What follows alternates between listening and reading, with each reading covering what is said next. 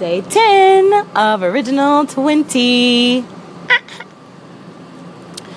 Everything is working out in my favor.